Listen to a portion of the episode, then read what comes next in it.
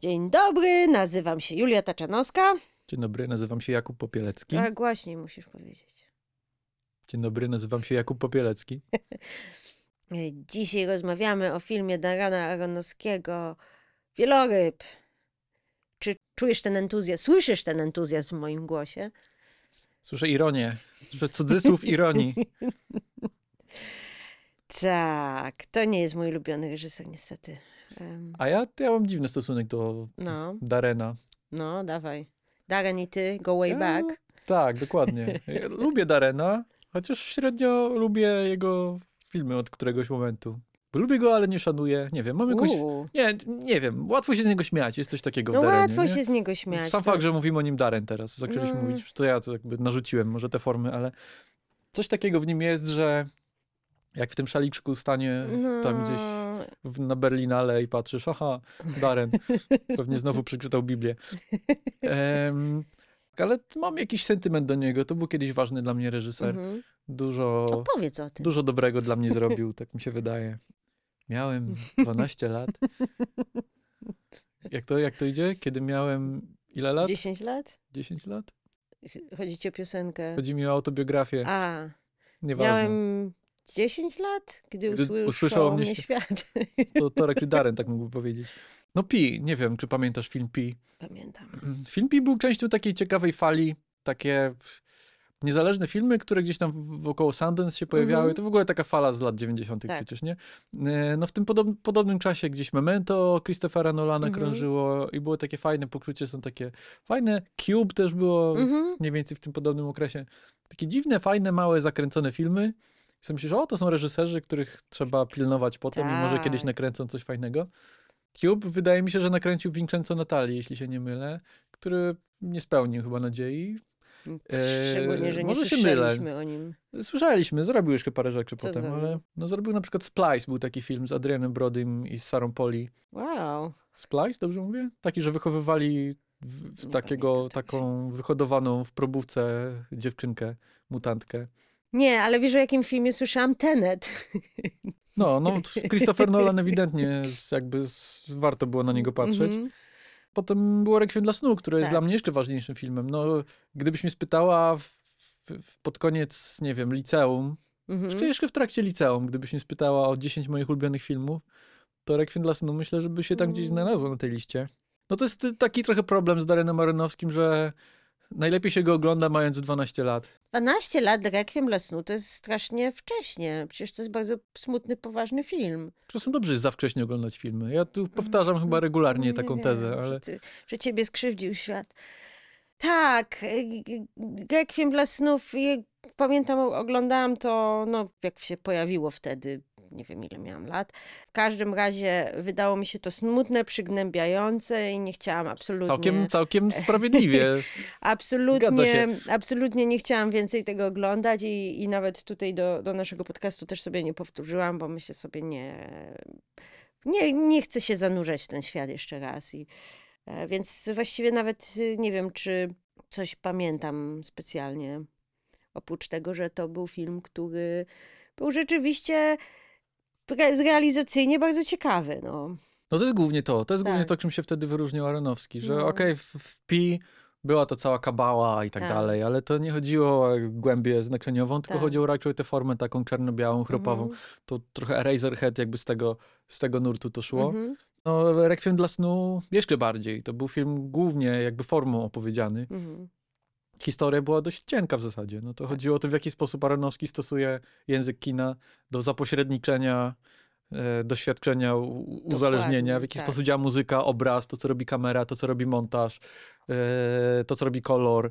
Wszystko naraz, jakby takie sensoryczne bardzo doświadczenie, bardzo takie, ale to jest też takie bardzo edgy kino. Tak, Tak. jak w poprzednim odcinku mówiliśmy o park, parku Czanuku i zarzucałaś mu, że jest trochę taki gówniarski, No, edgy gówniarski. No to tutaj to I samo. Aronowski no, również, tak. jasne. Chociaż ja ci muszę powiedzieć, że ja bardzo lubię ten tryb, ten, ten tryb opowiadania filmowego. Ja nie wiem, czy to nie są moje ulubione typy filmów, mimo wszystko. G- Gówniarskie? No Nie tyle gówniarskie, ale lubię, jak coś jest takie edgy. Jakby takie kino, takie w pół drogi między Ale kinem co, narracyjnym, po- a w pół drogi między, jakimś między- odjazdem stylistycznym. No wiesz, fi- nawet Fincher, nawet, no, No. Lynch jest moim ulubionym No reżyserem i to... no tak, no ale i przy Fincherze i przy Lynchu ma się wrażenie, że to jest po coś, a nie, że tylko jest zabawa formą. Ja tego nie lubię w kinie właśnie. Tego, że twórcy myślą, że to wystarczy, że wystarczy zrobić szybki montaż i jakąś dziwny, dziwny kadr i, i już się ma świetne kino. No, No okej, ale tego nie odmówisz Aronow, Nie. Aronowi, Aronowi, Darenowi w Requiem dla snu, że nie, nie to odmówię. nie jest, że to jest po nic. To jest wszystko absolutnie funkcjonalne. Absolutnie nie odmawiam mu wizualnego oka i wizualnego stylu i to jest... e, Nie, nie, ale mówię nawet o tym, Mhm. że to jest pod, to nie jest tylko tak, że ona, jakie by tu dziwne ujęcie, No w sensie, że nie, no to prawda. Naprawdę jakby ma to przemyślane, jakby czemu co służyć, ma służyć. Tam, tam to, co mi się na przykład, tam był taki motyw, że, że Mhm. Jared Leto i Jennifer Connelly leżą obok siebie i jest ten podział ekranu. I to sobie tak, myślę, że oni leżą koło siebie, czyli można by równie Mhm. dobrze w ten sam kadr zrobić z ich twarzami koło siebie, ale jest podział ekranu mhm. i że to jest super ciekawy jakby taki zabieg, żeby pokazać, jak oni się od siebie oddalają i, i jakby doceniam.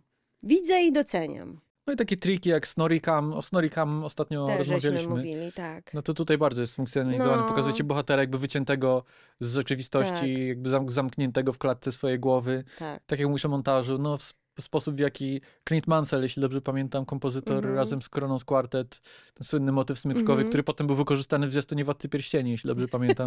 Co? W innej aranżacji, w takiej bardziej jakby dostojnej może, ale no ta muzyka gdzieś tam wciąż piłuje mi w głowie. Trudno, za, trudno zapomnieć ten No. soundtrack. Jared Leto, kiedy jeszcze, Jeszcze nie irytował wszystkich. lubili. Tak. Wtedy też mało kto go znał nawet w zasadzie. Mhm. No, Jennifer Connelly, Pięknie. Ellen Burstyn. Ellen Bergstein to jakby zawsze, zawsze w, zawsze w naszych sercach. Co prawda to, to jest coś, co powraca w karierze Darena Aronowskiego. Taka mała nutka y, plagiatu. Ma, Mhm. y, Satoshi Kon zwłaszcza, Mhm. taki stwórca filmów anime. No są wręcz ujęcia, które, które No Darren tak, Aronowski się- kopiował. W Czarnym Obędzie zwłaszcza jest Tak. takie ujęcie z mówiącymi zdjęciami. Tak. I jest też, jest też parę, parę, parę scen z Requiem dla snu, które są ewidentnie Em, zainspirowane per, Perfect Blue. On zdaje się właśnie kupił prawa, żeby, żeby użyć te ujęcia bezkarnie. Czyli spoko. Em, no, spoko, nie spoko. Y, Wiesz, no, ja tu się zgadzam z e, Quentinem Tarantino, że każdy twórca jest trochę złodziejem, ale złodziejem na zasadzie, że bierzesz coś, co ci się podoba i chcesz zrobić to samo, tylko po swojemu. Mhm. Rozumiem to i szanuję, i tak właśnie się tw- sztuka tworzy i Mhm. nowe rzeczy powstają. Natomiast takie, że kopiujesz coś po prostu jeden do jeden, to trochę gorzej. Ale Darren jest sprawiedliwym złodziejem, bo W zapłacił. sensie, że zapłacił. No zapłacił, no, no, no, no, no jasne, no. E, Mógł, Znaczy ale mi- mógł trochę przerobić tak, żeby, a nie, że po prostu ujęcie w ujęcie. No to Znaczy jest, to aż tak samo w sobie nie boli, natomiast jeśli myślisz sobie, że jakiś reżyser ma łatkę, czy próbuje celować w, w bycie wizjonerem, a potem się okazuje, że to jego wizjonerstwo to są pożyczone jakieś pomysły, to, to trochę gorzej no zaczynasz o trochę nim myśleć. gorzej. No ale Requiem dla snu do, do tego stopnia przeryło mi czachę, no bo to jest taki film ryjący czachę, że na jego kolejny film czekałem bardzo, bardzo intensywnie. Trochę było trzeba poczekać, bo między, patrzę tutaj na jego filmografię i między Requiem dla snu a The Fountain, czyli źródłem, 6 lat minęło. Ale No. jeśli dobrze pamiętam, to tam się wysypał projekt, bo początkowo Brad Pitt i Kate Blanchett mieli Tak, grać w tak. głównych rolach. I pamiętam stronę, stronę internetową tego filmu, która na długo przedtem, zanim film jeszcze powstał, była i tam była taka, taka pulsująca magma i taki jakiś hipnotyczny, Mhm, jakby wiesz, odgłosy tybetańskich mnichów z kosmosu. mhm. I pamiętam, że się wpatrywałem w tę stronę i sobie O. wyobrażałem, jaki to będzie film, bo on tam mówił o inspiracjach, inspiracjach Odyseją Kosmiczną. Sobie myślę, Aronowski, Odyseja Kosmiczna, No. pulsująca magma, tybetańscy mnisi z kosmosu, to będzie super film. No Potem co? film wszedł i powiem ci, że się zdziwiłem. Mhm. Jakoś nie spodziewałem się, spodziewałem się zupełnie czegoś innego. Tym bardziej, że ten wątek science fiction jest tam bardzo taki stonowany. Tak. Ja w ogóle go przegapiłam, to znaczy, bo ja nie obejrzałam tej, tej ja śmiałam się, bo tłumaczyłam dosłownie, czy fontanny. E, nie, więc nie obejrzałam fontanny, źródła nie obejrzałam wtedy, kiedy wyszedł, tylko obejrzałam właśnie do naszego podcastu. I to trochę, trochę mnie czas gonił, więc postanowiłam prze, przewinąć, przeskoczyć napisy początkowe. I totalnie prze, przegapiłam ten moment, kiedy były te daty, Mhm. Więc ja cały czas ten, tego e, Hugh Jackmana w bańce, lecącego z drzewem w kosmosie, wyobraża, myślałam, że to jest jego jakieś wyobrażenie, że to jest jakaś jego podświadomość, że to jest, e, wiesz, manifestacja jego żałoby, czy smutku, czy złości, prawda? I że to wszystko jest symboliczne, metaforyczne i myślę sobie, co się ludzie tak czepiają? Bo, bo, bo fakt jest, że ten film był bardzo źle przyjęty. Tam chyba w Wenecji Bu- Buccelli E, i Tupali. Tak, Buccelli i Tupali może powinni też przewinąć napisy. E, tak jak czytasz ten, ten fragment, no bo wiadomo, film jest podzielony na trzy części, w, w sensie są trzy time, timeliny, no, trzy e, linie czasowe. Mhm. Mamy e, konkwistadorów, 1500 rok, mamy 2000 rok i 2500 Mhm. tak jakoś. I ci konkwistadorzy i ta królowa Hiszpanii, no to to wygląda jakby to było opowiadanie pisane przez Rachel Weisz. A ta bańka i o, że on leci w te, w te niebiosa, no to to było dla mnie po prostu jego wyobrażenie jakieś czegoś. I można było powiedzieć, że trochę pretensjonalne, trochę nie, trochę mieszanie tych różnych religii, Mhm. różnych jakichś kultur i tak dalej, no ale dobra, prawda, roz, jakby film jest o życiu, odnowie, o, Boże, o życiu, śmierci, o Życia krąg. Ży- Życia krąg, tak, bo robię, robię w powietrzu ręką koło. I myślę sobie, jakby jest mały, skromny film, właściwie taki o przepracowywaniu jakiegoś bólu, czy straty, czy godzeniu się ze śmiercią. W sumie bardzo, bardzo spoko. No. Nie, nie rozumiem, dlaczego się ludzie awanturowali. A potem jak się okazało, że... Aha, bo potem przeczytałam gdzieś, że Aranowski się dziwił, że ludzie nie skapnęli, że ta bańka to był Statek, statek, kosmiczny. I ja tak, co? Jak czytam, co to? Co on mówi? Jaki statek kosmiczny? No. Ale to pytanie, potem, ale myślisz, że stąd się wzięła taka, ta, Myślę, że t- tak. taka reakcja na ten film, że, że, że science fiction, że statek Tak. kosmiczny? mi się wydaje, że tak, że, że ludzie uznali, że to jest po prostu głupie. Że to nie jest symboliczne, że gdyby to było symboliczne Mhm. i jakieś takie właśnie przepracowywanie, jakieś metaforyczne tych symboli, to, Nie, to, ja się, to ja się nie, byłoby znośne. ja się nie zgadzam. Znaczy, wydaje mi się, A że tak znaczy, jest- po pierwsze, ten film wciąż Mhm. można czytać w taki sposób, w jaki Tak. ty go odczytałaś. To raz. A dwa, że e, e, ludzie raczej No, są mhm. uczuleni generalnie na taki jakiś rodzaj egzaltacji i takiego ponad No. im pisania wielkimi literami. No przecież zarzucano temu filmowi, że to jest taki filmowy odpowiednik Coelho, że mówienie o życie, życie, życia krąg, życie, śmierć, coś tam, coś tam. Tak. I ja rozumiem, rozumiem, Tak. rozumiem, ale... Ale jeżeli to jest w sferze jakiejś symbolicznej, Mhm. to jest co innego niż w sferze tego, że to jest rzeczywi- ma być rzeczywiście jakiś statek kosmiczny. To ja nie wiem, szczerze mówiąc, czy statek Czy kosmiczny nie, nie byłby bardziej triggerujący dla ludzi niż metafora statku kosmicznego. No nie, nie, mi się, mi, mi się wydaje, że nie metafora statku kosmicznego, tylko metafora jego żalu, Mhm. tego, że on sobie... I to byłoby bardziej... Nie, moim zdaniem to by było bardziej Przystępne, przystępne. Moim zdaniem, no ja to mówię po sobie, bo to, to było przystępne dla mnie. Mhm. W momencie, jak się dowiedziałam, że to ma być statek kosmiczny, bo Aranowski mi powiedział, to czułam się, że, że mnie zęby bolą. Ale no. ja nie rozumiem, szczerze mówiąc, co to zmienia? W sensie, nie, No, naprawdę. Zmienia to to, że jeżeli wiesz, że twórca chciał ci to powiedzieć, bo to jest pytanie ciekawe. Czy jeżeli, je, czy dzieło żyje samo, samo, czy dzieło żyje jakby, czy intencja twórcy jest Mhm. czymś, czym ja się powinnam kierować? W tym sensie, czy rozumiesz, o co mi chodzi? Rozumiem, ale moim zdaniem, jeszcze moja konfuzja nie z tego w ogóle Mhm. wynika, nie z tego wątku, że jakby jest dowolność interpretacji Mhm. albo niedowolność, zależy co sobie wymyślił autor. Tylko ja nie, nie rozumiem tej jakby tej różnicy względem świata przedstawionego. No bo jeżeli coś jest na serio, to jest co innego niż jeżeli coś jest, jeżeli coś jest częścią świata przedstawionego, jest coś innego niż jeżeli to jest jak, jakaś, jakaś W symboliczna sensie, że rzecz. ludzie widzą statek kosmiczny i mówią, o nie, to za dużo. Tak jakby Na przykład, tak, superbohater, o nie. tak, no, no, Supermoc, o nie. no tak, ale jeżeli to jest, no ja nie mówię, że to trzeba wziąć jakiś nawias snu, czy tylko po prostu w jakiejś takiej, w jakąś taką szerszą, nie wiem, metaforę dzieła sztuki. Czyli ty wolisz na przykład, przenieśmy to na grunt horroru, wolisz elevated horror, w No którym ja nie wolę- wiadomo, to się wydarzyło, czy nie. Ja wolę elevated horror, Mhm. no. Szczerze mówiąc. Zawsze mi się horror trochę głupi wydawał. I to nie jest jakby z całym szacunkiem dla gatunku Mhm. i dla konwencji, to nie, nie o to mi chodzi, tylko że zawsze uważałam, że jak się pojawia, że wszystko jest fajnie do momentu, kiedy nie widzimy tego straszaka, bo ten straszak czasami jest śmieszny, albo jakiś dziwny, albo... Dobra, z, z, czekaj, bo trochę odbiegamy. Wydaje No mi się, tak. że wchodzimy na zbyt duży Tak. poziom uogólnień, Mhm. z których nic nie wynika. E, znaczy ja tylko tyle bym chciał powiedzieć, że ja generalnie ten film bardzo lubię. O. Mówię o źródle. W fontannie. Tak, i rozumiem oczywiście te zarzuty o koalizmy i o to, że to jest takie new age'owe trochę, że o, życie jest takie, życia krąg, ale z drugiej strony wydaje mi się, że ta prawda, którą sprzedaje nam w tym filmie Aronowski, to jest raczej taka gorzka prawda o tym, że niektórych rzeczy nie przeskoczysz, że jakby ta śmierć jest nie do pokonania i to nie wiem, czy to jest takie, czy to jest jakaś taka ko kojąca bajeczka, że O, o, że życie jest piękne i tak dalej, nie? I Nie. A, albo pogódźcie się z tym, bo to jest film o tym, że jakby są rzeczy, z którymi trudno się pogodzić i możemy próbować się pogodzić, ale, ale się nie daje. ale się nie daje. Tak.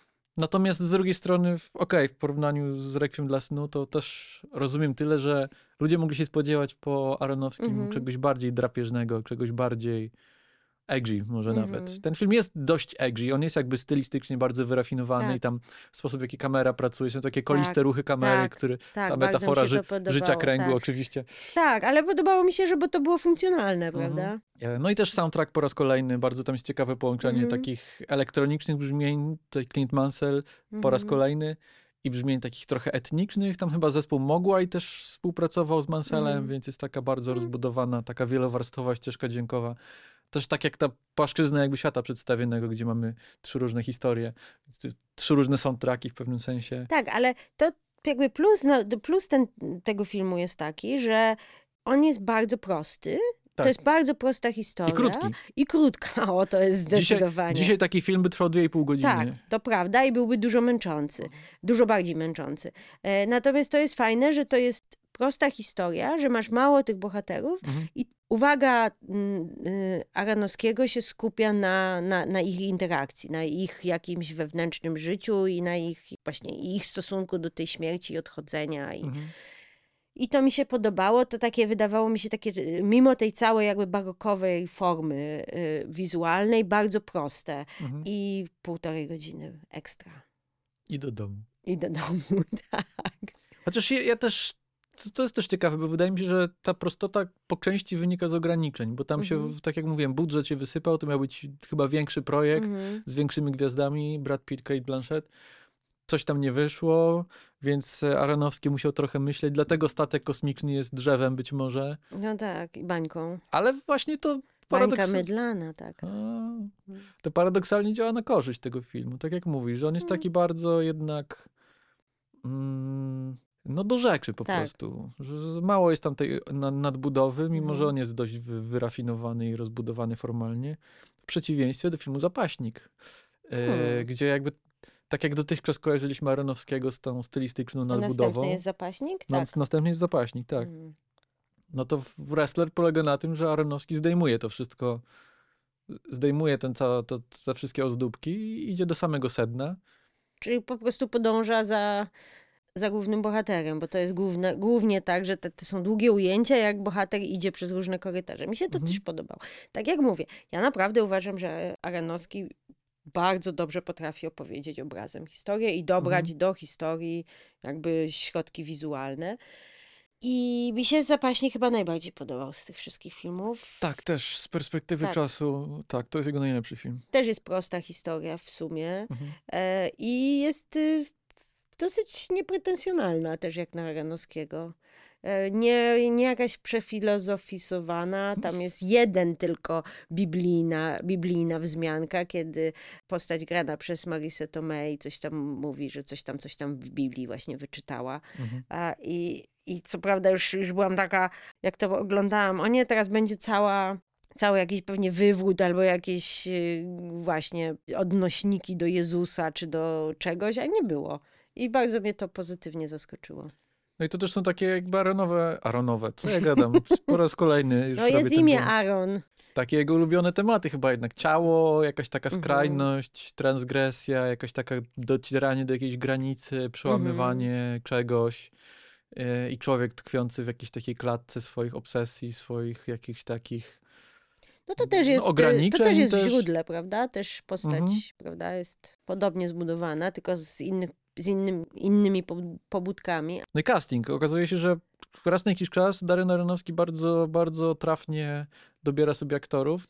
Na takiej zasadzie trochę meta, że aktor mhm. gra trochę siebie, jakby trochę przepracowuje swoje własne problemy, swoje własne ograniczenia, mhm. swoje własne wady, swoją własną biografię w pewnym sensie. No bo Mickey Rourke tutaj mhm. trochę funkcjonuje jak taki meta Mickey Rourke, że to jest aktor, który był na szczycie, potem się trochę stoczył i to był ten, to miał być ten jego Comeback. spektakularny powrót.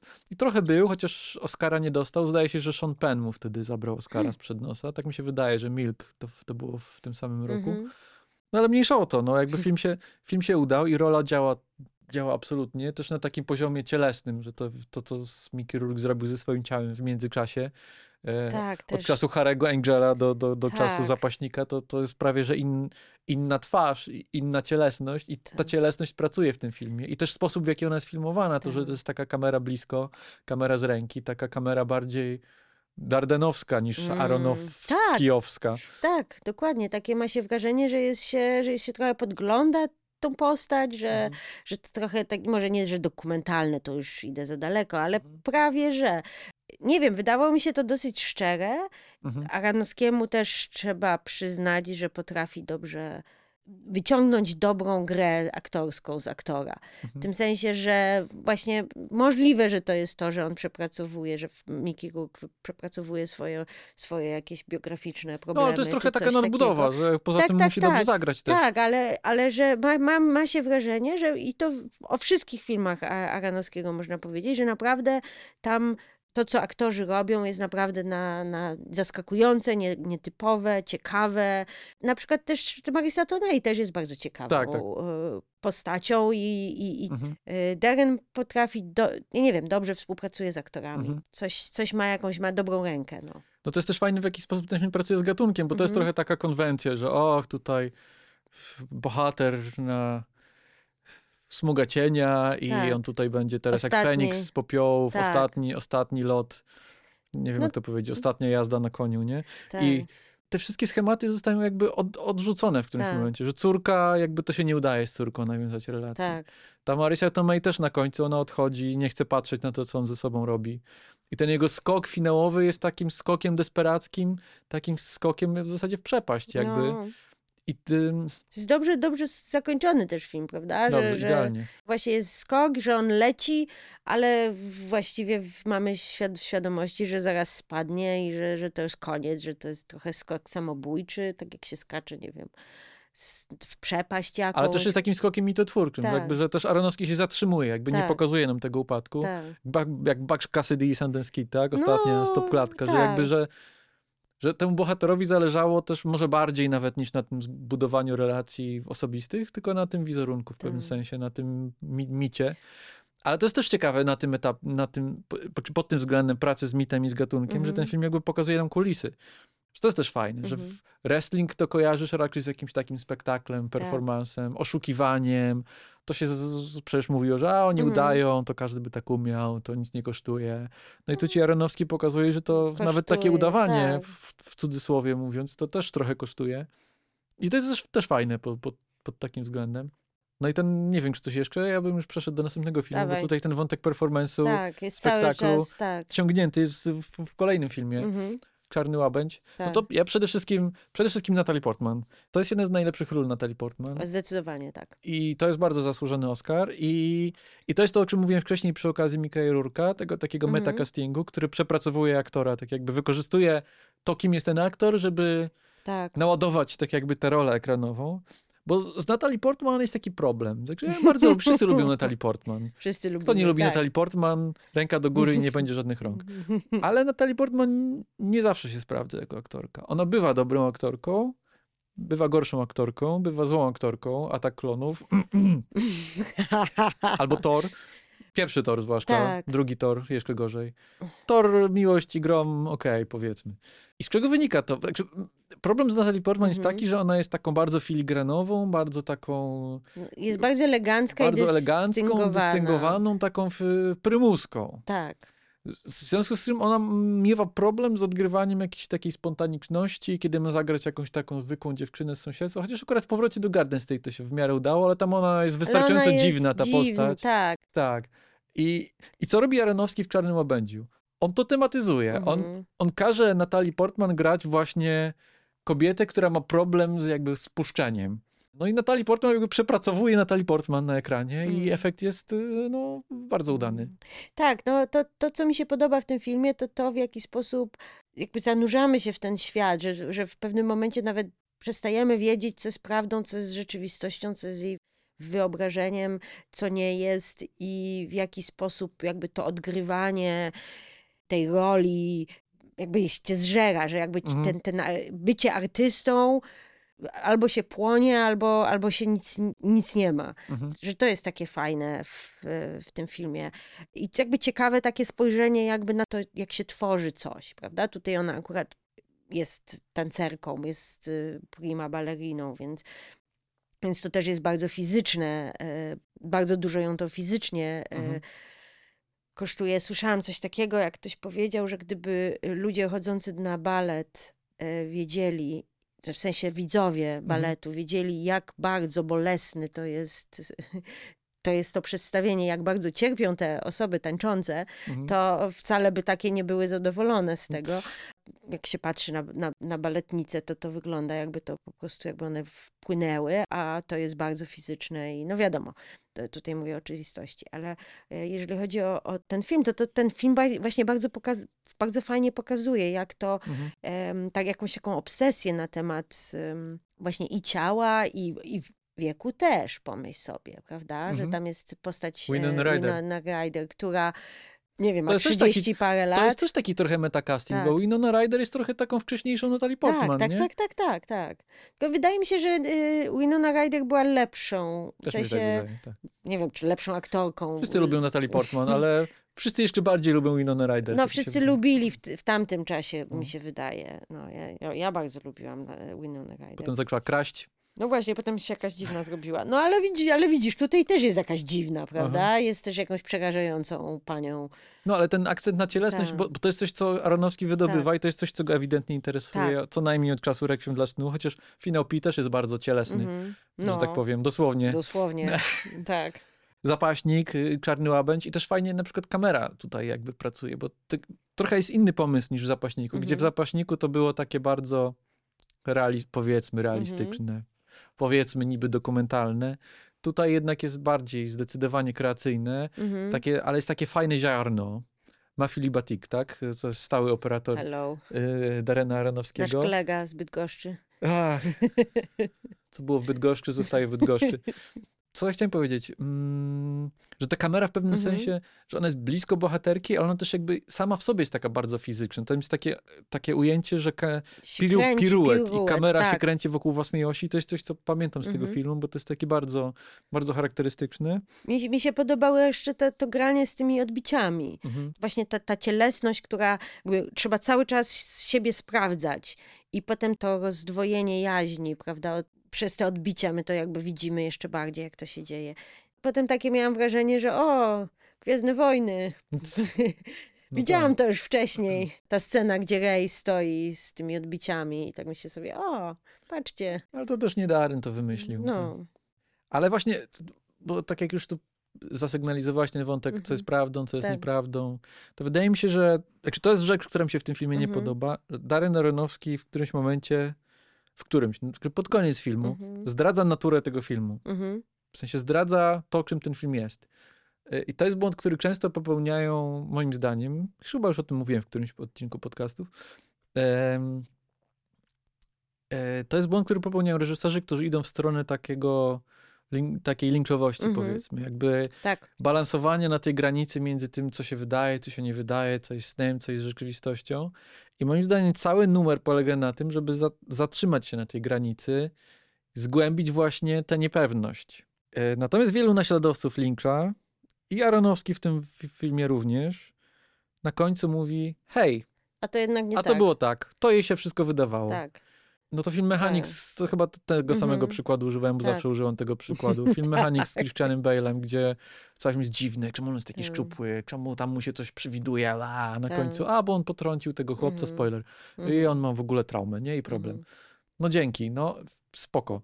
Mm, Spłyta to cały urok tego, czego doświadczamy Widzisz? w trakcie I może seansu. to jest to, co mówiłam o źródle, że Mhm. g- ja, ponieważ nie wiedziałam, że to jest Okej. niby prawdziwa rzecz, to Okej. jest statek kosmiczny, to mi się wydawało i to dla mnie było dziwne i jakieś No dobra, ale źródło niesamowite, Grafer, źródło od razu ci mówi. No, źródło to nie jest tak, że na końcu jest No- tadam, statek kosmiczny. No tak, Tak jak tutaj jest tadam, wydawało jej się. tak. Tak jakby nikomu nie przyszła do głowy taka opcja, że to jej się może Mhm. wydawać. Po co to mówić? Wydaje mi się, że to, kla- to byłby o klasę lepszy film, gdyby Byłby. tej jednej, tego jednego akcentu Byłby. nie było w To tym filmie. prawda. Ale generalnie to jest też... Mhm. I, niestety na tym się kończy kariera Darena Aronowskiego trochę, moim zdaniem. To Tak. jest... y, Tutaj jest linia. Tak.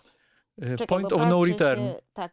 Ja Noe nie widziałam. Uuu, No ale właśnie dlatego, bo y, widzę, że to już są moje lata w Filmwebie mm. i to jest y, zawsze tak, że wy idziecie do, na, na coś do kina i potem mówicie nie, najgorzej i potem ja sobie myślę, a po co ja mam to oglądać? Ja powiem tylko tyle. No. Żeby zaznaczyć, że może jakiś margines wątpliwości, Mhm. margines może błędu, Mhm. tak to nazwijmy. Film Noe niestety widziałem tylko raz. Mhm. Było to w sali 4DX, O. albowiem w sali 4DX zorganizowano pokaz prasowy. Mhm. W sali 4DX, jak to w sali 4DX, fotele Wszystko zaczęły się jest, trząść, Wszystko jest gorsze w sali światła zaczęły nam 4DX, mrygać w tak. oczy. Kiedy bohaterowie krzesali, krzesali ogień, to w sali roz, rozniósł się zapach siarki. Mhm. Siedzący obok mnie Kuba Socha zawinął sobie szalik wokół głowy. No nie pomogło to. No nie. O samym filmie nie mam za wiele do powiedzenia, szczerze mówiąc, bo to jest. Sam pomysł brzmi Mhm. ciekawie, nie? Jakby opowiedzmy jeszcze raz historię Noego biblijną. No tutaj się Mhm. zaczyna też tak na całego motyw biblijny w Tak. twórczości Darena Aronowskiego, konsekwentnie kontynuowany zarówno w Mother, jak i, jak i w Wielorybie. Dokładnie. To ktoś gdzieś powiedział, że największy błąd w karierze Darena Aronowskiego to było przeczytanie Biblii. Jestem skłonny się z tym zgodzić. No bo on z tego Noego wyciąga jakąś taką dziwną opowieść, w której to chodzi o to, że Russell Crowe chce zabić dziecko swojej córki. Jakby... Nie wiesz, nie wiesz, komu masz kibicować w tym filmie. Bo Russell Crowe chodzi i mówi, muszę cię zabić, muszę cię zabić. Nie wiem. Tam też jest taki problem być może, że to jednak jest takie... Tak jak w, w, w źródle mu się udało ograć ten niski budżet, tę taką prostotę tej historii, paradoksalną mimo tej kosmicznej skali, to w Noem jakby, A on nie miał jakiegoś dużego budżetu tam? nawet jeśli miał, to może niewystarczający, albo No, nie, nie, nie wiem. Nie, nie, nie mówmy już o tym. Znaczy, Szczerze mówiąc, ja nie tak, mam nic do powiedzenia, bo nie widziałam, a, a ty ewidentnie też nie masz nic do powiedzenia, bo Nie, niestety. Może, może to jest film, który, może powinieneś... któremu trzeba by dać tak, drugą Ja szansę. nie chcę mu dawać szansy, bo tak jak mówię, nie przepadam za mm, Aronowskim. Natomiast film Mother e, widziałam i to był najlepszy seans ever, po prostu najlepszy. Zaznaczam dla osób, które tego nie słyszą. Julia mówi teraz w bardzo dużym cudzysłowie, a jest to cudzysłów ironii, albo wręcz cudzysłów złośliwości. Tak. To był bardzo ciekawy seans, jakby tak, jakby z psychologicznego punktu widzenia, w tym sensie, że doszło do mnie różne rzeczy na temat oglądania filmów. E, Znaczy, uświadomiłam sobie, że jako widzka przeżywam różne emocje i, i różne emocje są mi potrzebne w oglądaniu filmów. Podejrzewam, że jakbym oglądała ten film sama, to b- byłoby najgorzej. Natomiast oglądałam e, ten film na, e, bodajże to był American Film Festival American Film Festival, we tak. Wrocławiu. Po jednej stronie siedziałeś ty, po drugiej stronie siedziała Gosia Steciak. A, Cicha bohaterka e, naszego podcastu. Bo, bohaterka naszego podcastu, a jeszcze dalej siedział Piotr Guszkowski. I to towarzystwo sprawiło, że ten film po prostu, że ten seans po prostu był cudowny. Ten film jest tak absurdalny i jak tylko te absurdy zaczęły jakby wyciekać, to nagle jakby myśmy zaczęli komentować, ty się w ogóle obraziłeś i się przesiadłeś. Tak, to jest w ogóle ciekawe, bo ja w którymś... Bo, okej, to było tak. Julia Takszanowska i Gosia Steciak zaczęły w którymś momencie, taka wkręta się zrobiła, że zaczęłyście się śmiać z byle cięcia montażowego. Dosłownie, cięcie montażowe, ho, ho, ho. Ja w którymś momencie stwierdziłem, Jesus, dajcie temu facetowi szansę. Jakby nie da się tak oglądać, więc się przesiadłem, a wy myśle, myślałyście, że wyszedłem. Tak, że się obraziłeś i poszedłeś. Dopiero potem Ale nie, wy myślałyście, że film mi się tak nie podoba. Tak mi się wydaje. Nie, tak tyś- tak nie, twierdzi nie, Gosia ty- przynajmniej. Nie, znaczy ja wiem, że ty, bo ty mi zwracałeś uwagę, że mam siedzieć cicho, czy coś takiego. Ty byłeś oburzony, że my tak No tak, gadamy. no oczywiście. Gosia tego nie słyszała, więc Gosia może myślała, że Gosia tobie tak się myślała. film nie podobał. Ja wiedziałam, że ty jesteś po prostu absolutnie niezadowolony z naszego zachowania, że jesteśmy złymi widzkami. Ale to, jest, to Ale- był bardzo ciekawy pokaz też pod tym względem, że w trakcie tego pokazu ktoś inny wyszedł z sali, No. trzaskając drzwiami i krzycząc tak umiera kino. No bo Sala film, wibrowała. Sala, sala wibrowała, wszyscy się śmiali, wszyscy gadali. Ja się czułam jakbym była, nie wiem, no w cyrku prawie, że, ale w takim dobrym z, z tego słowa znaczeniu, bo ja szczerze mówiąc, ja nie jestem w stanie powiedzieć, czy ten film jest dobry, czy, czy... To jest jedyny film na Filmwebie, który zaznaczyłam, że ocenił, nie, widziałam, a nie oceniłam. Bo, Ciekawe, ja chyba też tak zrobiłem. bo ja nie wiem, jak ocenić ten film, bo ten seans był naprawdę jednym z fajniejszych, takich ciekawszych przeżyć dla mnie, a film jest beznadziejny. Film jest po prostu kuriozalny. No, począwszy od tego, że jest, ta kamera jest dosłownie nieznośnie cały czas na twarzy Jennifer Lawrence. Nic dziwnego, że on się w niej zakochał, e, bo jeżeli cały czas się na nią gapił, albo może się zakochał wcześniej i dlatego się cały czas na nią gapił w tym, ale po prostu kamera jedzie po jej twarzy. Ona jest też bardzo ciekawą aktorką Jennifer e, Lawrence, ponieważ to jest e, aktorka typu gram zawsze tą samą postać, czy zawsze gram wersję siebie. Jest paru takich aktorów i niektórzy robią to dobrze, niektórzy robią to trochę gorzej. Ona w każdym razie zawsze jest w każdym filmie jest taka sama. No i tu była taka po prostu umęczona do granic możliwości Jennifer Lawrence, za którą ta kamera podążała i to, co się tam, to to wszystko, co tam się, ja nie wiem w ogóle nawet jak to określić, jakimi słowami mogę opowiedzieć o tym filmie, bo Jak jeszcze moim zaraz zdaniem przej- jest totalnie absurdalne. Ja jeszcze zaraz wrócę do wątku e, tego, co się działo na, na publiczności i mojej reakcji na to, ale do tego, co teraz mówisz. No najgorsze w tym filmie jest to, kiedy uświadomisz sobie, że jest klucz. Mhm. To tak jak mówiliśmy o Czarnym Obędziu, że jak Tak. na końcu ci Aaron mówi, Aaron, znowu to powiedziałem, bo to takie biblijne trochę imię. No, dokładnie. Pasuje. Jak na końcu ci Darren mówi, że a to jej się wydawało, to sobie myślisz naprawdę, nie? Jakby sorry, ale to trochę, trochę psujesz zabawę. I w Mother jest jeszcze gorzej. Jak sobie uświadamiasz, że to jest, to jest alegoria, że to jest No. proces, to jest życie artysty, Że artysta jako Bóg. artysta jako Bóg stwarzający świat w 7 dni i tam Tak. jest potop i wszystko i sobie myślisz tak, naprawdę, to jest ludzie, na serio? Tak, i potem pojawiający się ludzie, i wojna, i destrukcja, i. Bo na poziomie samego jakby samej inscenizacji i doświadczenia, to do któregoś momentu ten film jest dość ciekawy. On, udaje się Aronowskiemu jakby wessać ciebie, tak jakby. To jest coś, co on akurat potrafi Mhm. zrobić i, i to jest intensywne, ale w, w którymś momencie jest za bardzo. Do tego stopnia, że to faktycznie staje się absurdalny. No a jak na końcu Javier Bardem tam swoim złotym piórem, czy tam płonącym piórem, czy co tam się na końcu dzieje. Ona i- przecież, przecież on jej wyrywa serce też, jakieś tam są jakieś. Pali coś tam, czy ten dom wybucha, to w tym momencie ten, e, ten ktoś wyszedł i krzyknął, jak dom wybuchł. Chociaż ja, chociaż ja akurat twierdzę, że jeśli podczas seansu filmowego ktoś trzaska drzwiami i mówi tak umiera kino, to to jest najlepszy dowód, że kino właśnie nie umarło. Że wciąż potrafi wzbudzać skrajne emocje, prowokować i tak dalej. Chociaż zaznaczę tutaj w tym momencie, wracam Mm. do wątku publiczności. Mi się bardzo nie podobało to, co się wydarzyło na sali kinowej, bo moim zdaniem to był Lynch, Lynch na filmie i nie David Lynch. To jest rozjuszona tłuszcza, psychologia tłumu po prostu s- 101. Ale to są emocje i właśnie to jest fajne w oglądaniu zbiorowym, przeżywaniu zbiorowym jakiegoś wydarzenia kulturalnego, że po prostu, bo czym się to różni od tego, że na przykład wszyscy płaczą ze wzruszenia, albo są przerażeni, albo no to, to jest taka psychologia tłumu. Tu akurat wszyscy reagowali tak samo. Może nie tak jak twórca chciałby, żeby reagowali, ale reakcja była, było wspólne przeżywanie jakichś emocji. Tu akurat emocji. Nie, znaczy ja rozumiem, że jeśli film jest zły, to jakby trzeba to jakoś przepracować i czasem możesz się po prostu śmiać i tak Mhm. dalej. Ale to jakby zostało nakręcone do tak absurdalnego stopnia, że śmiejący się ludzie nakręcali śmiejących się ludzi, żeby śmiali się jeszcze bardziej. I moim zdaniem to było trochę niewspółmierne wo wobec tego filmu. Jakby to, to było trochę coś, coś, to było coś na zasadzie kopania leżącego, że rozjuszony Okej. tłum kopał leżącego Darena Aronowskiego. Okej, dobra, ale gdzieś tam to była reakcja, którą wszyscy mieli, no. Wiesz, i okej, ja rozumiem, że może on nie chciał, żeby taka była reakcja, albo że on to wszystko robił na serio, ale to na serio nie wyglądało, jakby to było na serio. To wyglądało, jakby ktoś sobie żarty robił z. Ale to nie może wiem nawet z czego, z Biblii, z jakiegoś. Także trochę jest, jak się tak cofniesz i spojrzysz na ten film pod, pod pewnym punkt, pod, z, pewnego, z pewnej perspektywy, to to jest prawie jak komedia braci Cuker. Tak, No tylko, że to jest na serio i to jest jakby największy żart być może.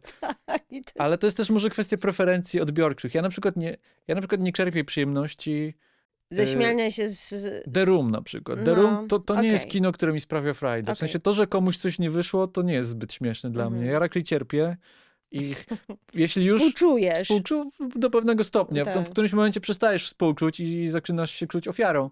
To wtedy już koniec współczucia i Mhm. rozumiem, że pojawia się chęć zemsty, chociażby w formie śmiechu, ale no to zawsze można wyjść, Tak, ja rozumiem i krzyknąć tak umiera kino. krzyknąć, tak. To jest cichy bohater albo głośny tego seansu. Hmm?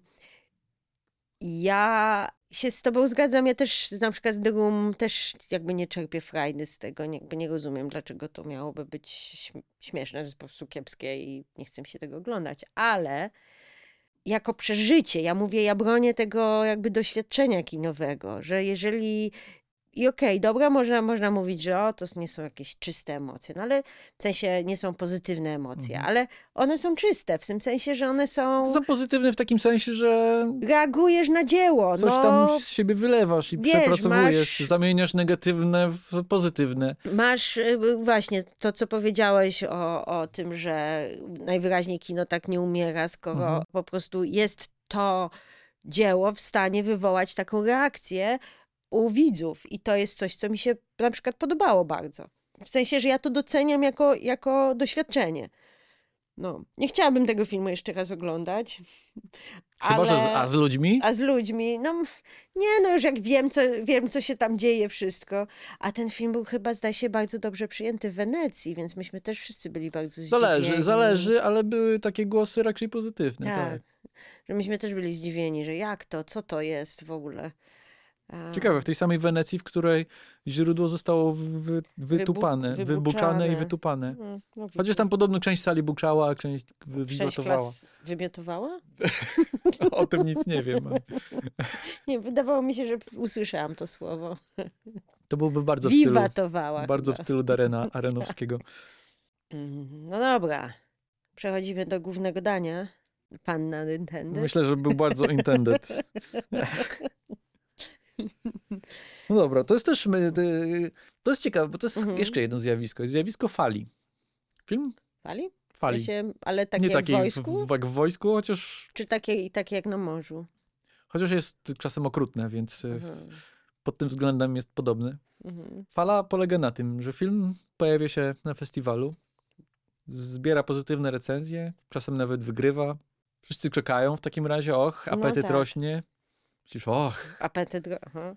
o to naprawdę było nad intended, No przepraszam wszystkich. No i pojawia się, trochę jakby oczekiwania są Mhm. być może za bardzo wyśrubowane, a z drugiej strony Mi się wydaje, że to jest. jest też to. zjawisko przekory. No, a, podobało się wam, tak? Mhm. To zobaczymy. No to jest tak z, z Cannes bardzo często i z Nowymi Horyzontami. No, e, aha, bo nie dokończyłeś. Nie, już skończyłem. No chodzi no. o to, że potem nagle w ten film wchodzi do szerszej dystrybucji i nagle wszyscy są bardzo rozczarowani, uważają, Mhm. że to jest okropne. Tak było ostatnio z ym, Titane, Cannes, który wszyscy kochali. wszyscy kochali, a potem nagle się pojawiło. No dobra, to jest nieważne, bo to nie jest, to jest dygresja, nikogo to nie obchodzi. Em, obchodzi natomiast ludzi, mam nadzieję, e, wieloryb, który właśnie miał e, bardzo pozytywne recenzje w Wenecji, bo Mhm. był tam pokazywany. No i teraz się pojawił w szerszej dystrybucji i na festiwalu, bo ty widziałeś na, też na Amerykanie ten film, tak? Widziałem American Film Festival. Tak. Mhm. No i co? I co myślimy? No po pierwsze, jest to zapaśnik 2 trochę, co? No jest to zapaśnik 2. I to, to też jest jeszcze jedna Tak. kwestia. W jaki sposób y, PR filmu i to, jak się o nim mówi, rzutuje na, na twój odbiór. Znaczy, ja nie chcę, bo trochę za bardzo idziemy w Mhm. taką stronę, że o, spodziewaliśmy się czegoś, dostaliśmy coś innego i dlatego nam się nie podoba. Film nam się nie Nie. podoba, bo nam się nie podoba po prostu, a nie dlatego, że coś innego usłyszeliśmy. Natomiast to jest ciekawe samo w sobie, Mhm.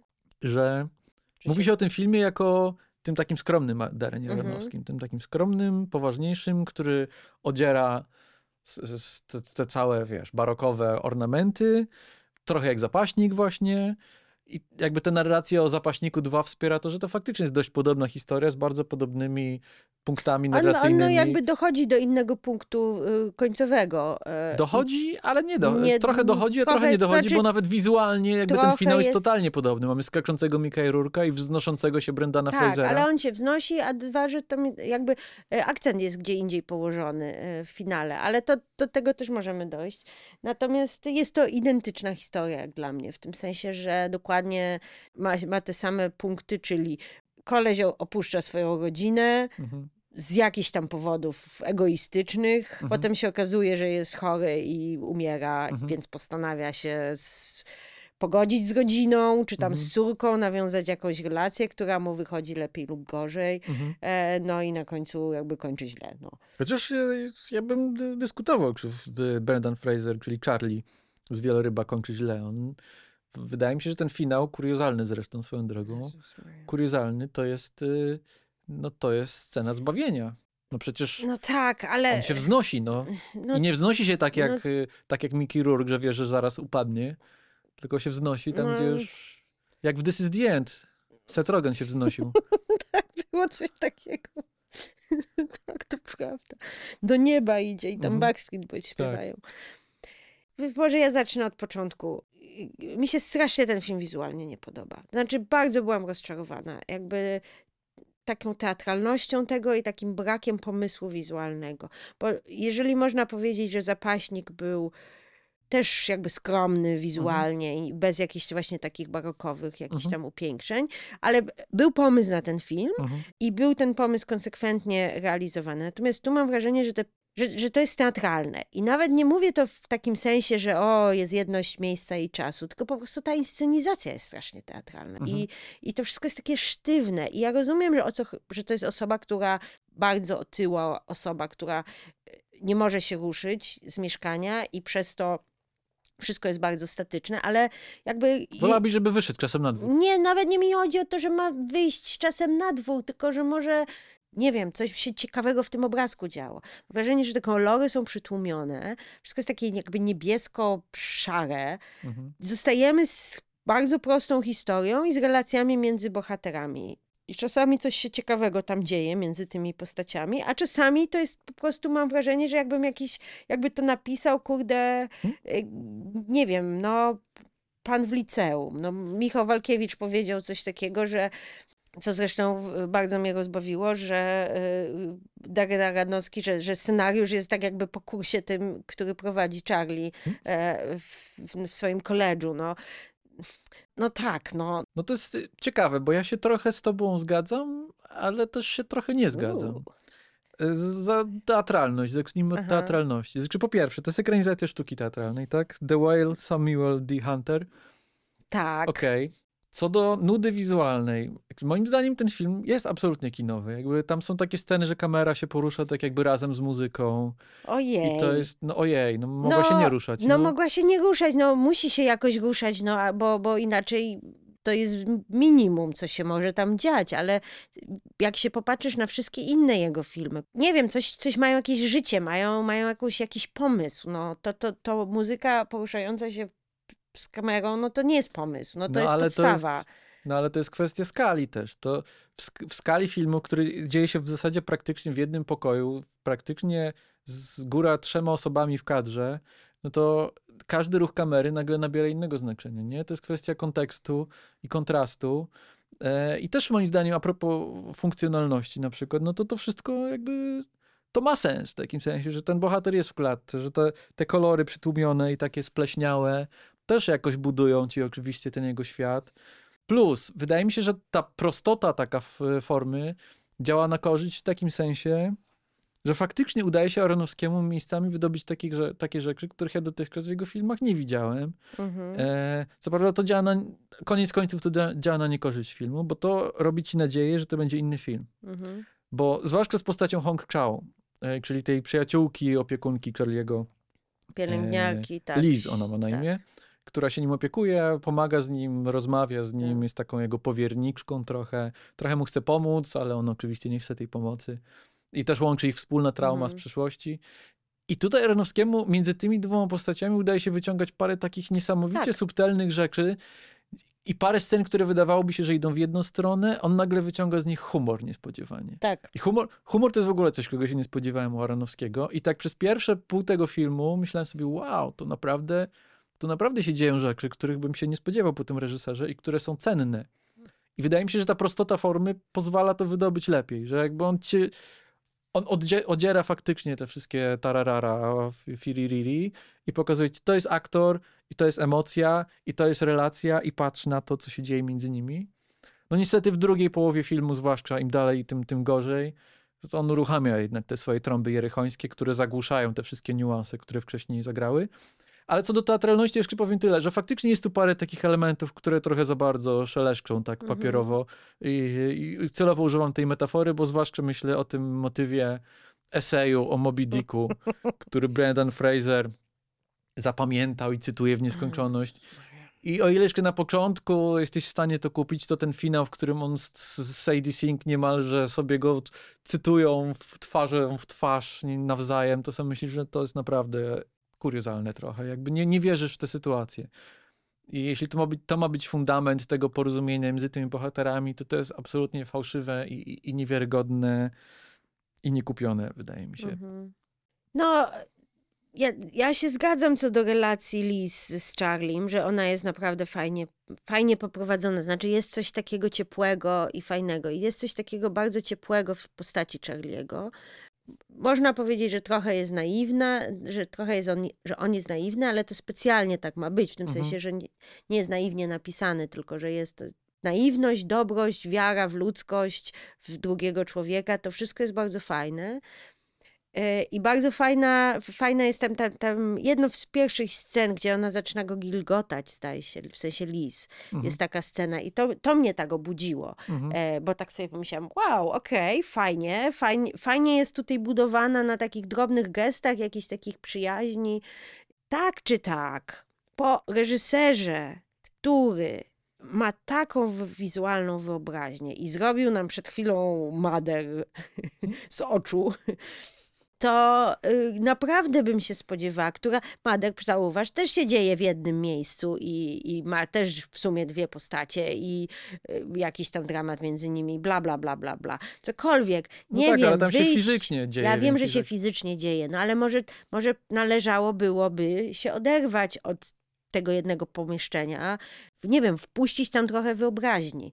Po takim reżyserze jak Aranowski też bym się spodziewała, że może i utrzymać jakby postacie i relacje między nimi, tak żeby były one widoczne i były ciekawe, i zrobić coś wizualnie ciekawego, a nie po prostu sfilmować sztukę teatru. To jest teatr telewizji. No.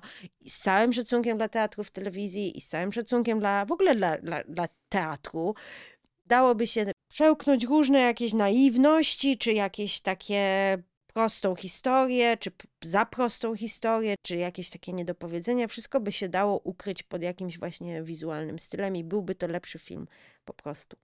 Nie, to ja, um, ja skrajnie przeciwnie uważam. Skrajnie przeciwnie. E, zupełnie w przeciwnym hmm. jestem, e, jak to obozie. się mówi? W przeciwnym obozie. Hmm. E, jak są ludzie na ringu, to ktoś jest na rożniku, o. A. E, w przeciwnym narożniku. Nie, ja, ja w ogóle nie lubię zarzutu, że coś jest teatralne.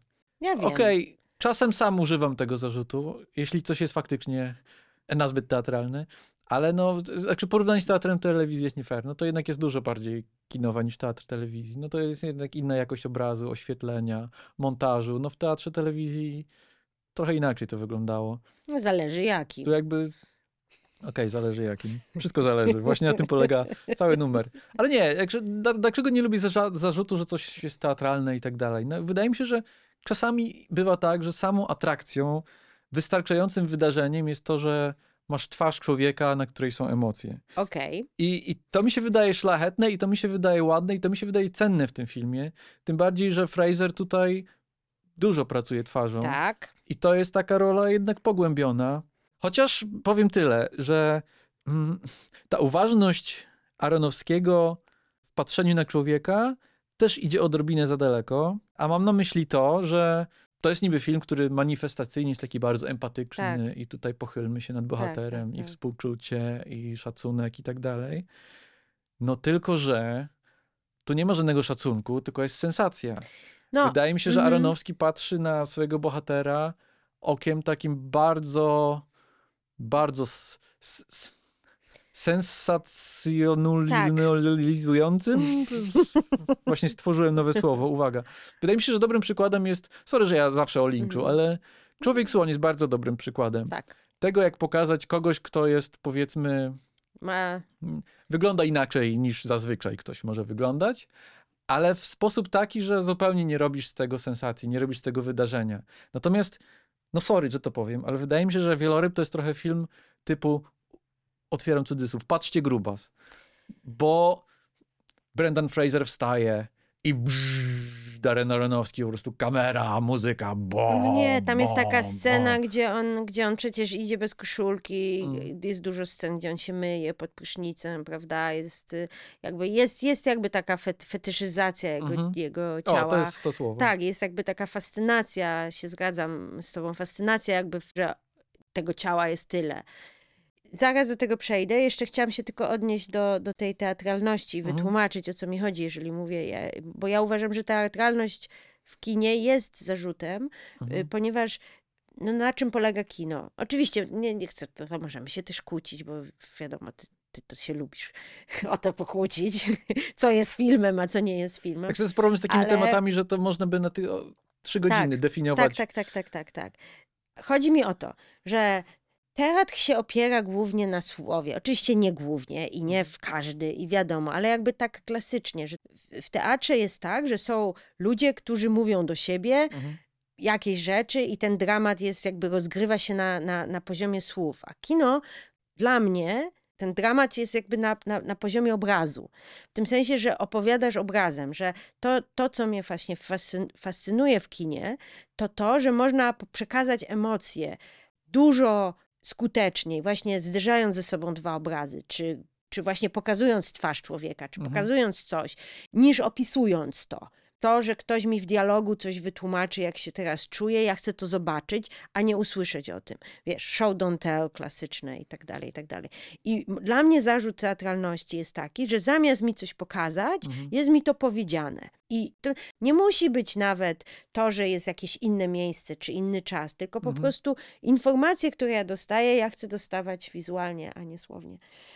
Czy masz coś do powiedzenia na Tak, ten tak, temat? teraz się Dobra. muszę od tego odbić, e, bo wydaje mi się, że generalnie tak, bo show don't tell, jasne, tylko że wydaje mi się, że show don't, don't tell dotyczy trochę innych poziomów przekazywania historii. Jakby show don't tell dotyczy raczej, no to jest film, w którym ta treść polega na, jak to powiedzieć, No na rozmowie, no f- flashbacki, w których Nie, ja nie wiem, co ja bym chciała. bohatera? Ja nie wiem, co ja bym chciała. Ja nie jestem reżyserką tego filmu. Ja przede wszystkim w życiu bym się nie zdecydowała na wyreżyserowanie takiego filmu. Ta historia jest dla mnie zbyt płytka i zbyt nieinteresująca. No, nie obchodzi mnie ten, ci bohaterowie tak na dobrą sprawę, ale to, co ja bym chciała, to bym chciała dostać opowieść opowiedzianą obrazem. No. No, jest na przykład super fa- fajna jest ta scena, kiedy e, Sadie Sink rozmawia z tym misjonarzem, z tym chłopakiem, po, jakby przez drzwi. Ha, ciekawe, to jest Prawda? scena, która złamała filmek dla mnie. Po tej scenie Po już... tej scenie byłeś... po tej scenie e, powiedziałem nie. e, Tak. Nie, mi chodzi jakby o zainscenizowanie, że Okej. on coś próbuje coś zrobić, Mhm. jakoś zainscenizować, coś, coś innego pokazać, prawda? Bo to, to, czy ta scena jest dobra, czy nie, to Mhm. w ogóle, czy ta postać tego misjonarza jest tam potrzebna, to, No jest, to jest w ogóle inna rzecz. Ten Mhm. misjonarz, tego misjonarza tam nie powinno być. Natomiast jedyne, co ja uważam, bo to też nawiązuje do tego, o czym ty mówiłeś, o tym jakby fetyszyzowaniu Mhm. um, otyłości. Mhm, Jedyne, gdzie coś się ciekawego dzieje w obrazie i w dźwięku, mhm, to jest jak Brandon Fraser je mhm. Ponieważ jest to obleśne, jest to ohydne, jest to niefajnie pokazane, natomiast jest coś w tym takiego, że się na to patrzysz Mhm. i że to jest informacje ci są przekazywane obrazem, prawda? I, i dźwiękiem też jakby, prawda? No właśnie, że tam jest właśnie, podwię... bo to jest ciekawe, że mówisz o dźwięku na przykład, bo wydaje mi się, że jest jakieś przekłamanie w mówieniu o tym, że kino to musi być opowiadane obrazem. I jasne, kiedy mówimy o Spielbergu i o tym, jak Steven Soderbergh wyłącza dźwięk w poszukiwaczach zaginionej arki i wyłącza kolor i No się okazuje, tak. że ta opowieść wciąż działa No bez nie, żadnych ale dialogów. mu, muzyka... Ale zapominasz o tym, że są inne. i- Kino odbieramy nie tylko wzrokiem, tak naprawdę. Są różne rejestry odbierania kina. I dialog też jest jednym z rejestrów. Tembr głosu, dźwięk, słowa. To, Oczywiście, oczywiście, tylko chodzi o po prostu o to, czy twoja informacja przechodzi przez to, że ktoś ci coś mówi, czy twoja informacja przechodzi ci przez to, że ktoś coś mówi, masz dźwięk, masz obraz, masz, masz jakby całą, wiesz, ciężarówkę różnych efektów, a nie tylko ktoś ci powie, jestem smutny, albo czuję się źle, albo coś tam. No nie, pokaż to, jak się czuje źle. Rozumiesz? Jakby o to mi chodzi. I tu rzeczywiście są te, jest ta scena, kiedy Brendan Fraser na końcu się pochłania te, te, te ilości jedzenia. To jest okropna. I ona moim zdaniem nie jest potrzebna. I ta scena, jak on zaja, zaczyna zajadać te kurczaki, to jest pierwsza scena, w której on je, gdzie Liz mu przynosi Mhm. kurczaki i on tam ją prosi, żeby ona mu podała i on tak je i taki jest cały jest um- umorusany i z, takim, z taką radością, z jakimś takim ten chrupot Hmm? i, i ty wiesz, że, to, że nie powinien tak tego robić i tak dalej. Masz różne emocje, które płyną z tego, że jest ci coś pokazywane w sposób, w który się nie spodziewałeś, że jest ci to pokazywane. I to moim zdaniem jest jedyne miejsce, w których Aranowski robi swoją robotę jako reżyser filmowy, a nie teatralny. Ha. Ciekawe. Hmm. Bo to jakby, to, to jest jakby nasza refleksja jest jakby wbrew naszym, naszym jakby odruchom, że tutaj ty, ty chcesz więcej, więcej rzeczy, które ja zwykle chcę więcej. Natomiast y, wracając do, do tej twojej kwestii, którą poruszyłeś, czyli tego, że te intencje Mhm. filmowania Brendona Frasera są Mhm. niefajne. Ja się zgadzam z tobą. Ja miałam poczucie, że oglądam film, który mógłby powstać w latach 90., czy powinien Mhm. był powstać w latach dziewię- 90., czy tam nie wiem, czy powinien, ale w każdym razie Mhm. jest z lat 90., że w 2023 roku takie tematy biedny, gruby gej, gruby gej też jest człowiekiem. To, to Mhm. nie są tematy, które są, Mhm. które powinny być tak ujęte, o, taki sposób. Jakby, t- zobacz sobie, popatrzcie na tą pierwszą scenę otwierającą, prawda? Czyli, czyli to, że właśnie ten misjonarz przychodzi, Brandon Fraser się masturbuje do jakiegoś porno i Mhm. wchodzi misjonarz Mhm. i, i jest jakby przerażony czy zgorszony Mhm. I tak sobie myślimy, aha, Brandon Fraser dostaje ataku serca czy, czy dostaje jakiejś zapaści. Mhm. I, I tak sobie myślę, po co jest ta scena? To znaczy, co ona nam ma powiedzieć, że Brandon Fraser jest ohydny? Mhm. Że ma, ale dlaczego jest ohydny? Bo jest gruby i, i, i, jest, i masturbuje się do, do Mhm. gejowskiego porno? Czy my mamy być tym misjonarzem, który go ocenia w jakiś sposób? Bo, bo mam wrażenie, że ta scena ma nam pokazać, jak nisko on upadł. Jakby czemu? Jakby nie Znaczy, wydaje mi rozumiem się, że- tego. Wydaje mi się, że ta scena, znaczy ja nie, nie będę bronił tej sceny, bo też nie, nie do końca mi się po- podoba parę rzeczy w tym filmie z, tutaj, z tej strony, o której ty Mhm. mówisz, ale to jest trochę taki, jak to powiedzieć, tak jakby Darren, takie trochę wyzwanie dla Darrena Aronofskiego. Mhm. Pokażmy bohatera w najgorszym świetle, w jakim możemy go pokazać, a potem zrobimy magiczną sztuczkę i pokażemy wam, że on jest też człowiekiem. Ale samo to założenie jest jakieś takie trochę niefajne. Y, Ja rozumiem, że to jest gra z uprzedzeniami, z jakimiś stereotypami, z perspektywą, z percepcją, ale ja, ja nie wiem, ja bym kwestionował w ogóle potrzebę wytłumac- wytłumaczenia traumy w tym filmie. Bo Mhm. bohater ciągle jest usprawiedliwiany, jakby ciągle jest tak, że och, bo on, ten chłopak umarł, bo on coś tam, nie? O, i faktycznie to trochę idzie w, w stronę takiego stereotypu, Mhm. o, on jest gejem, jest smutny. Natomiast w, w ogóle jest przemilczana kwestia, która jest fundamentalna dla tej Mhm. historii, która jest opowiadana, czyli kwestia wybaczenia. No bo to chodzi o to, że Charlie jakby porzucił córkę i teraz prosi o jej wybaczenie Tak. chce, żeby ona wróciła do jego życia. Natomiast co on robi, żeby ona wróciła do jego życia?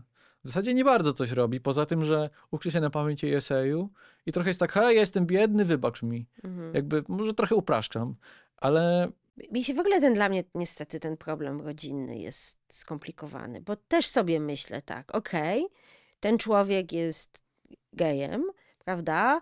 Ożenił się, miał, ma dziecko, postanowił, poznaje kogoś, w kim się zakochuje, robi coming out, no to to jest rzecz, która no oczywiście, prawda, że można powiedzieć, że jest tra tragiczne jest rozwalanie rodziny czy coś, ale z drugiej strony, czy nie tragiczne ale to nie to jest, jest To życie... nie to jest jego winą. Tak. Winą jest sposób, w jaki to załatwił. taki- Ja rozumiem, ja No. rozumiem, ale jest to pokazane w taki Nie, ja się teraz z tobą sposób... zgadzam. Aha, To nie było przeciwko tobie. Nie wszystko, co mówię, jest krytyką. Nie, ale chodzi mi, chodzi mi o to, że o tym mówię, że w dzisiejszych czasach to by było trochę. Znaczy, wydaje mi się, że na tyle żeśmy ewoluowali jako społeczeństwo, że taka sytuacja byłaby czymś smutnym i przykrym, ale byłoby czymś, co. No, no, no co zrobić? Czy właśnie, czy smutnym i tragiczną sytuacją nie jest to, że człowiek żyje jakby niezgodzie z sobą i prawdopodobnie jest też unieszczęśliwia swoją żonę, któ- która też żyje w jakimś kłamstwie i że to, to, to nie jest dobra podstawa do, na, do małżeństwa. No. Nie, no to problem nie polega na tym, że on nagle uświadomił sobie, że jest homoseksualistą i zakochał się w kimś innym i porzucił żonę i córkę.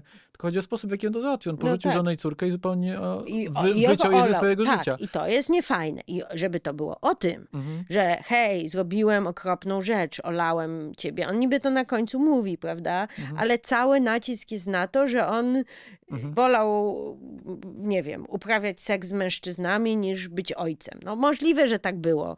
Wydaje mi się, że nacisk bardziej jest oczywiście nie taki dosłowny, że właśnie o, on jest gejem, fu, ale że gdzieś tam jest to bardziej jest nacisk na to, że przynajmniej ja tak to odczytałam, że gdyby on to porzucił dla jakiejś studentki, Mhm. to, czy tam dla kobiety, to może nie byłoby aż takie przerażające. No. No trochę jest tak, że jest jakby podkręcanie tej jakby dramatyzmu tego, Tak. co, co się wydarzyło, nie? Że, Tak. a, sen- sensacji, może Sensacji. nawet bardziej. Tak. No nie, ale potem się nagle okazuje, przyje, pojawia się Samantha Morton, która jest wspaniała jak zawsze we wszystkim, która mówi, no, że ona jakby, okazuje się, że to ona nie pozwalała, Mhm. odebrała mu prawa rodzicielskie, prawda, i tak dalej. I, i Mhm. potem ta córka ma pretensje do tego ojca, że się z nią nie spotykał, skoro on nie miał tych praw ro- rodzicielskich. Wiesz, że, że tutaj ten dramat jakoś tak się nie spina, bo ja rozumiem, że ta matka mogła się czuć, no ale wtedy sytuacja powinna być też jasna. No, twój tata się nie może, nie chce z tobą spotykać, czy twój tata się nie może z tobą Mhm. spotykać, bo ma zakaz sądowy Mhm. na przykład.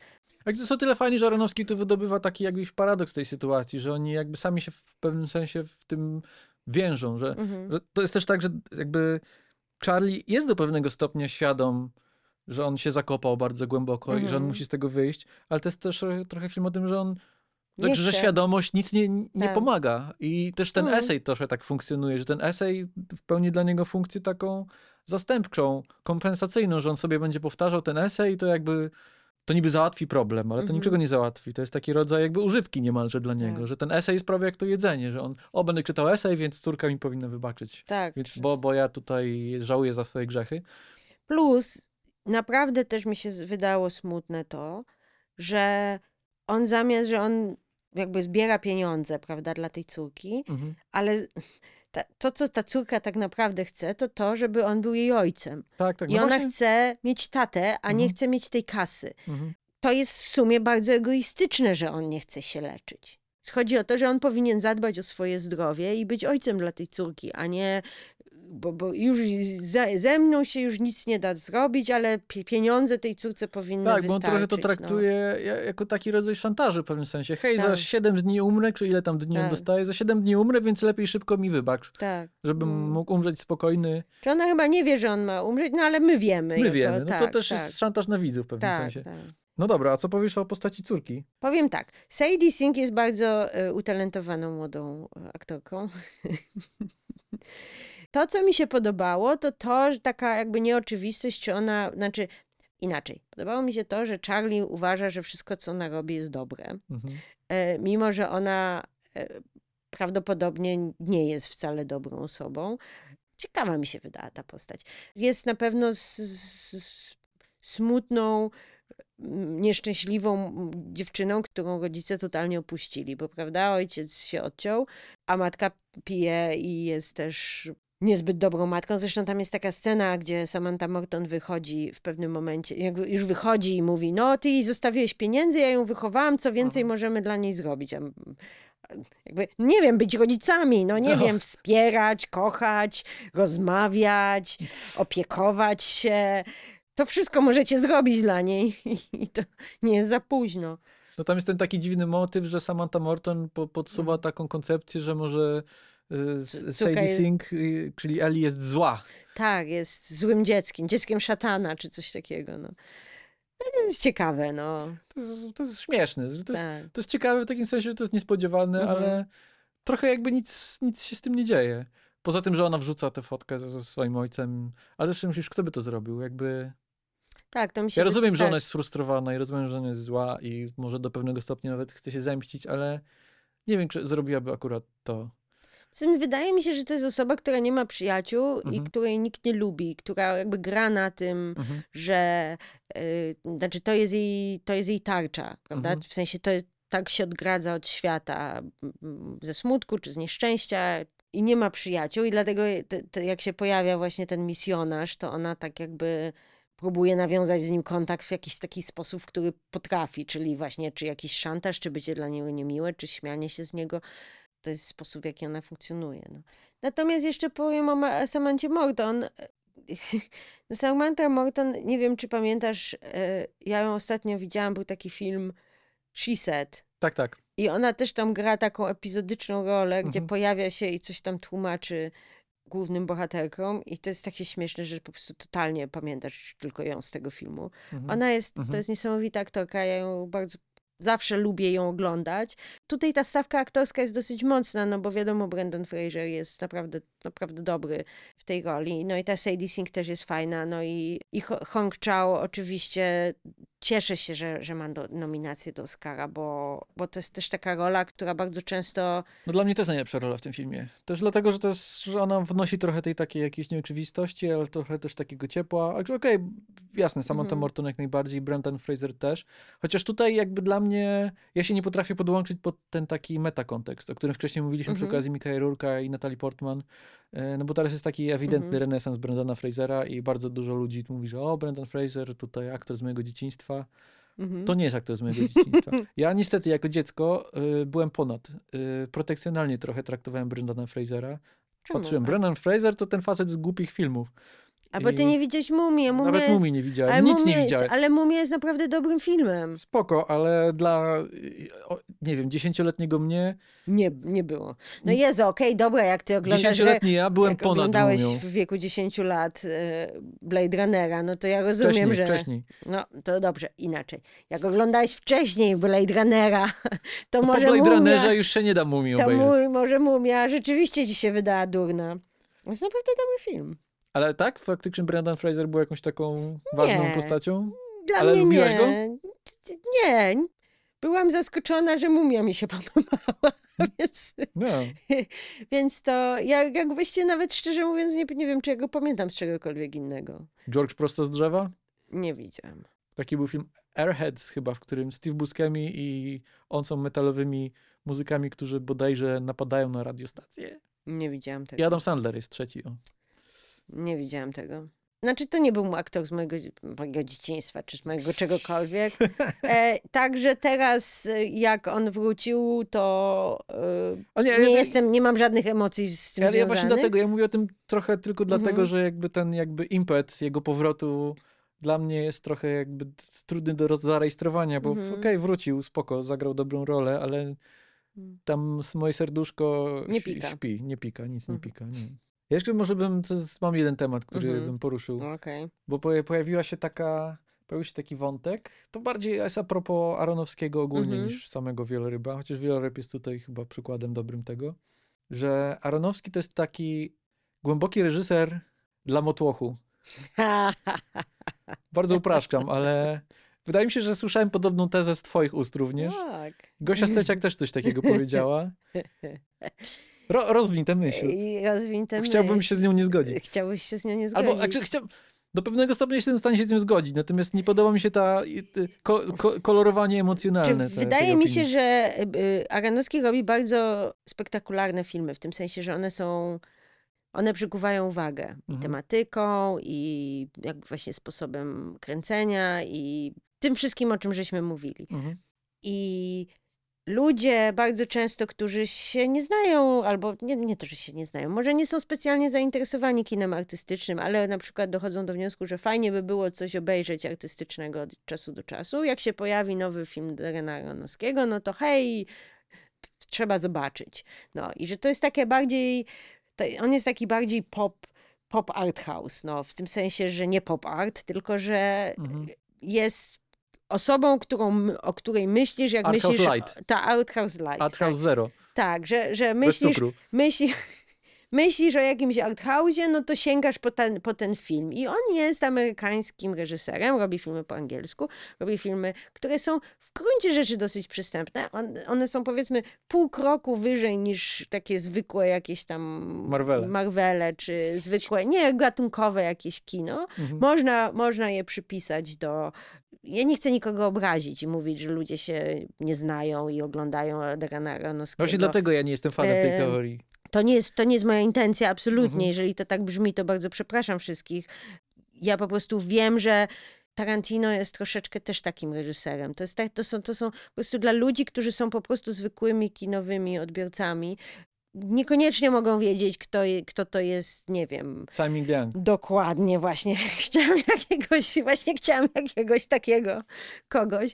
Pamiętam, taką miałam przygodę kiedyś, e, gdzie postanowiłam już nigdy więcej nie zabierać moich znajomych na filmy arthouse'owe. E, Poleciłam e, całej grupie Sierra Nevada, która... Rumuńska Sierra Rum, Nevada. tak, rumuńską.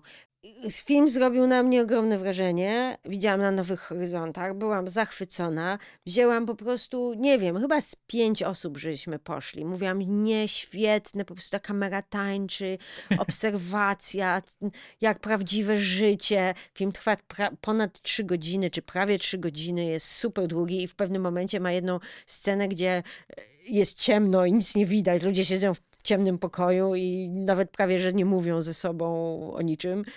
Widziałam tych moich znajomych, którzy myślałam, że mnie rozszarpią tam po prostu. I Kamera miała tańczyć. kamera miała tańczyć, jakby, co to jest, o czym to jest. I pomyślałam sobie, okej, Z wami tylko na trzeba... Marvela. Nie, to nawet nie o to chodzi, że trzeba...